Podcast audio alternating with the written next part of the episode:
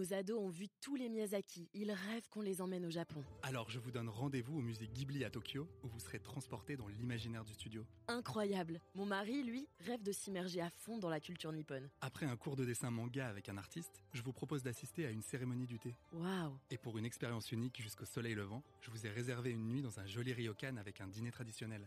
Je nous y vois déjà. Avec Marco Vasco, ne rêvez plus, vivez votre voyage l'esprit libre. Au rendez-vous sur marcovasco.fr pour imaginer votre prochain voyage sur mesure. Quentin Guilly, bonjour. Bonjour Quentin. En entreprise, il y a deux types de profils. Il y a ceux qui sont jamais malades, hein, solides comme des rocs, ils, ils s'en vantent euh, d'ailleurs assez souvent. Euh, et au contraire, il y a ceux qui sont souvent un peu faiblards, indisposés, voire complètement malades. Ça arrive, vous, vous êtes de, de quel côté? Moi, je suis plutôt du côté faiblard qui vient quand même travailler parce que son statut et sa présence dans l'entreprise l'y obligent, même si malheureusement c'est au détriment de ma vitesse de réflexion.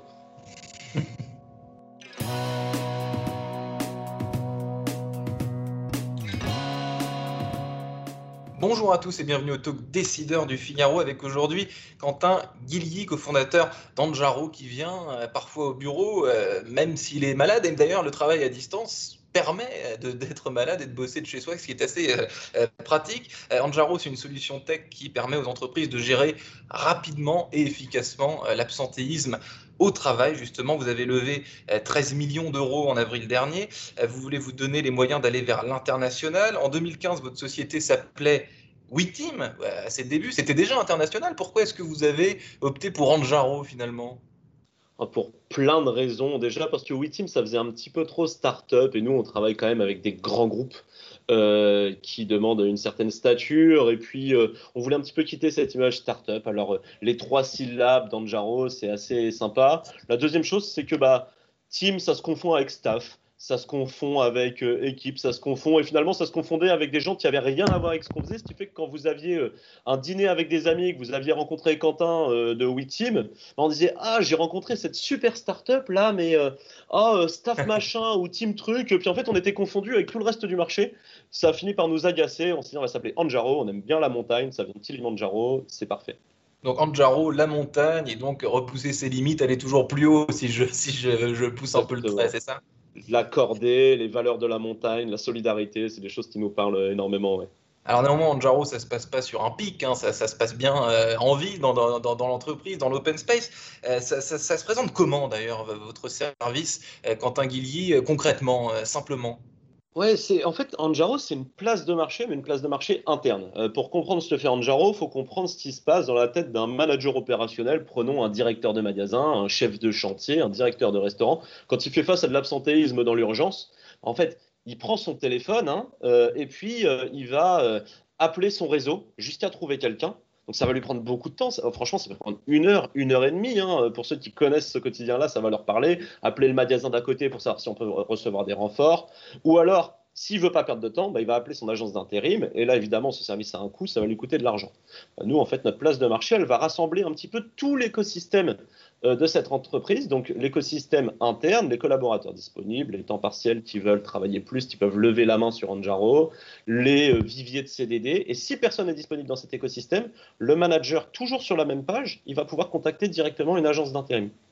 Donc en fait, ce qu'il faisait en une heure, une heure et demie pour trouver du personnel, eh ben, il va avoir une vision exhaustive, instantanée sur le personnel disponible. Donc en quelques clics, il va pouvoir euh, contacter 5 ou 10 personnes en quelques clics, il a accès euh, à, des ressources. Concrètement, votre, euh, avec quel type d'entreprise est-ce que vous travaillez le plus, le plus fréquemment?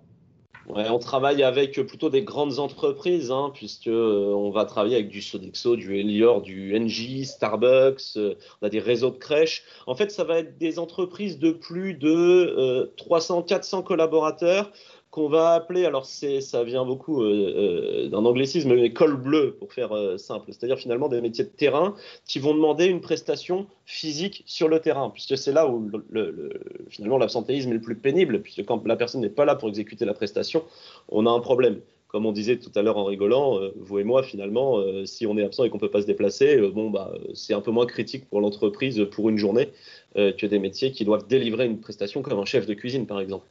Tout le monde n'est pas éligible, même si j'aime pas beaucoup ce mot, euh, euh, au, télé, au télétravail. Est-ce que l'absentéisme, Quentin Guilly, c'est quelque chose qui est euh, plus fréquent chez, vous avez mentionné l'école bleue, qui est plus fréquent chez l'école bleue ou chez l'école blanc? Est-ce qu'on peut un petit peu analyser, prendre le pouls de, ces deux absentéismes, évidemment, qui n'ont pas les mêmes impacts et qui sont très différents? Je pense qu'on va le dire différemment parce que ce serait sinon prendre des raccourcis un peu trop élevés, mais c'est lié à la pénibilité du travail. Euh, évidemment, euh, moi je vais prendre des exemples très personnels. Hein. Ma maman, elle a euh, toute sa carrière été dans des EHPAD, s'occuper de personnes âgées, fait le ménage chez des gens. Ben, elle a été absente pour des problèmes de dos et des problèmes d'articulation des bras.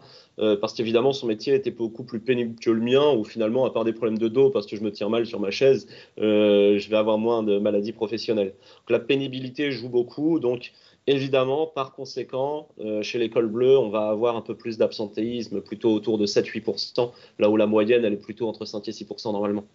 Et vous évoquiez tout à l'heure donc euh, cette plateforme où on peut avoir euh, en quelques clics des ressources pour, pour, pour combler des manques qu'on apprend euh, bah, le, jour même. Donc il s'agit d'être rapide. Comment est-ce que vous comptez, comment est-ce que vous perfectionnez peut-être déjà cette offre qui est, qui, est très simple, mais est-ce qu'il y a des, améliorations techniques, des améliorations qualitatives que vous pouvez mettre en œuvre sans cesse?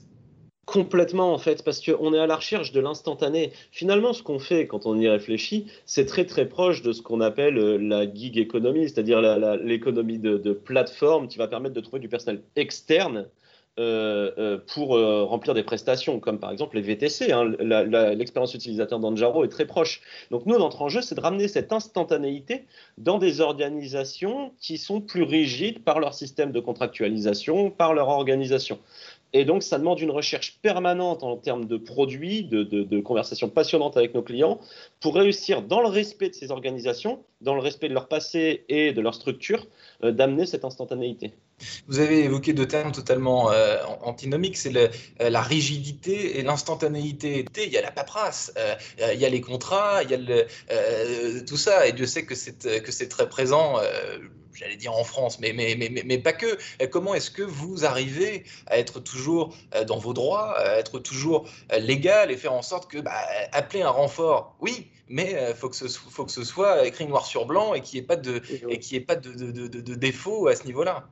Alors moi, je, suis ancien RH et donc j'étais une des premières victimes de la rigidité du code du travail français. Je travaillais un petit peu à l'étranger, donc j'ai aussi connu euh, des, euh, des, des, codes du travail également compliqués. Et en fait, quand on le fait à la main, c'est vrai que c'est extrêmement pénible de rédiger un contrat de travail. maintenant, je suis passé du côté de la technologie, euh, des, logiciels. Le droit du travail français, il est compliqué, mais il est précis. Et ce qui est précis, c'est codable. Et donc en fait, c'est vachement pratique parce qu'avec un petit jeu d'échange de données, par exemple avec un système de gestion des temps euh, ou avec tout simplement des systèmes de contrôle bloquant qu'on met directement dans notre application en fonction des heures travaillées, eh ben, on donne l'assurance à nos clients qu'on est dans le respect des normes légales. Et nous, finalement, ben, la différence de quelqu'un qui le fait à la main, on n'a pas à réfléchir à chaque fois que ça arrive, une fois que c'est codé, eh ben, notre client il a l'assurance que ça marche. Et donc c'est plutôt une, une, très forte assurance pour nos clients parce qu'il ne faut pas oublier que le processus qu'on remplace, il se fait par téléphone. Et par téléphone, bah, il n'y a pas de contrôle bloquant. Donc il y a pas mal d'erreurs et pas mal de risques juridiques euh, qui, qui, sont, euh, auxquels les entreprises sont un peu à la merci. Quoi.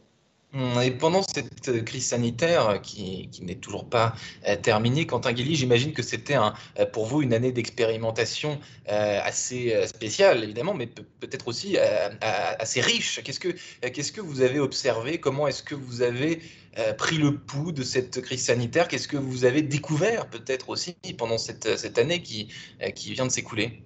Il y a eu deux phases pour nous il y a eu deux phases. La première, c'est euh, euh, l'appel massif au chômage partiel. Ça a complètement renversé la façon dont nos clients euh, utilisent notre plateforme et, euh, puisque d'habitude, il y a évidemment moins de personnes disponibles que de besoins de personnel, mmh. euh, là, cette fois-ci, on s'est retrouvé avec beaucoup plus de personnes disponibles en chômage partiel, euh, ce qui a demandé une adaptation de notre plateforme, un appel massif à la disponibilité du personnel. Donc, il y a eu un jeu de renfort, finalement, par exemple, dans la restauration collective, des gens dans la restauration d'entreprise qui allaient en renfort dans la restauration, dans les EHPAD. Euh, c'est un, premier cas. une, métrique que j'aime bien donner, euh, en 2020, on a quand même fait 250 000 mouvements de personnel euh, et notre base de données, la première semaine du premier confinement, a doublé. C'était vraiment mmh. délirant. Ça, ça a été la première phase. puis j'ai envie de dire, depuis septembre-octobre, on est dans de la désorganisation permanente. Moi, j'aime bien dire là, à mes équipes que 2021, ça va être l'année de la désorganisation. Je m'explique en RH. Ce qui s'est passé, c'est que ben, on a coupé souvent les, les embauches. donc, on est staffé au minimum du minimum du minimum. Et puis bah, le problème, c'est qu'on réagit au marché. Donc il y a un déconfinement, les gens reviennent dans les magasins, les gens vont revenir d'un coup dans les restaurants. Et à ce moment-là, il va y avoir d'un coup un relâchement de la pression et il va falloir mm. très très vite embaucher, très très vite trouver des renforts. Quasiment le matin même, en ouvrant le magasin, on va savoir si la journée va être bonne ou mauvaise. Et donc, qui dit désorganisation dit un besoin d'ultra réactivité. Et donc là, on voit bien que notre outil retourne finalement à, ce à quoi il sert, c'est-à-dire à trouver du personnel très rapidement euh, euh, pour gérer ces changements brutaux d'activité euh, chez nos clients. Et je reviens, Quentin Guilly, sur ce que vous avez dit, quand, euh, quand on se retrouve sur le schéma inverse de ce qu'on connaît habituellement, quand il y a beaucoup, beaucoup euh, de ressources, de, renforts euh, disponibles, comment est-ce qu'on fait pour, trier Est-ce qu'il y a un, schéma, un process de, de priorité? Comment est-ce qu'on choisit? S'il y a tant de monde que ça, finalement, qui, a envie de travailler S'il y, a, s'il y a moins de besoins, comment est-ce que de votre côté, vous avez renversé le, le, process de de cette plateforme? Il y a quelques critères qui sont euh, finalement, quand on y pense, assez évidents. Hein. Encore une fois, euh, on n'a pas euh, inventé la façon de gérer les ressources humaines, mais le premier, c'est le volontariat. Rappelez-vous, comme on avait peur, ne serait-ce d'aller faire nos courses, donc vous imaginez les gens qui allaient travailler quand même. Hein. Donc il y, a un aspect qui est critique chez Anjaro depuis le début, qui est le volontariat des personnes, ça va de soi. Le deuxième, très lié au, au, au, Covid, ça a été le temps de trajet. Nous, on a une chose, c'est que on a tous les temps de trajet vers tous les sites euh, d'une entreprise et de chaque collaborateur. C'est un truc qu'on a développé, qui est en base de données, qui est hyper puissant pour nos clients. Euh, et donc, bah, en fait, on allait chercher la personne la plus proche, euh, idéalement, qui n'avait même pas de transport en commun. Donc ça, ça a été notre gros challenge technologique d'améliorer ça très rapidement pour nos clients. Et sur, donc vous disiez, donc sur la base du volontariat, donc sur toutes ces personnes euh, qui sont en, euh, en, chômage, en chômage partiel, vous, vous, vous, arrivez peut-être à donner euh, un, pourcentage, une, combien de personnes, entre guillemets, étaient volontaires et, d'autres étaient plus, plus passifs pour, pour des raisons qu'on vient, qu'on vient d'évoquer?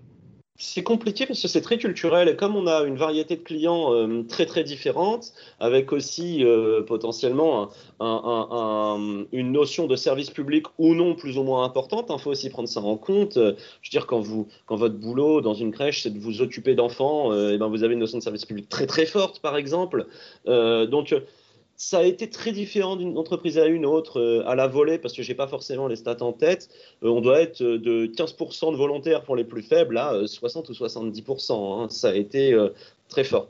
J'ai une autre chose à prendre en compte malheureusement, c'est la pression financière. Parce que oui, il y a du, y a du chômage partiel. Faut pas oublier qu'on n'a pas 100% de son salaire en chômage partiel. Et si je peux me permettre, hein, quand on a un SMIC autour de 1000, 1200 euros et qu'on a 20% en moins de son salaire, bah, les 200 euros, ils pèsent énormément dans le reste à vivre.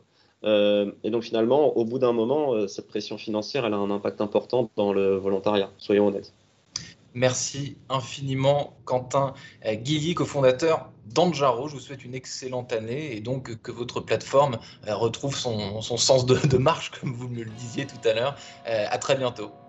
À très bientôt, merci beaucoup.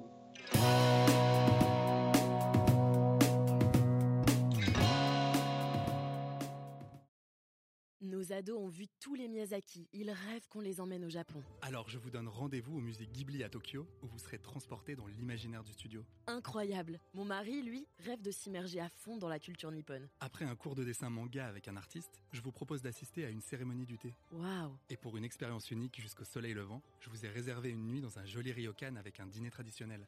je nous y vois déjà. Avec Marco Vasco, ne rêvez plus, vivez votre voyage l'esprit libre. Au rendez-vous sur marcovasco.fr pour imaginer votre prochain voyage sur mesure.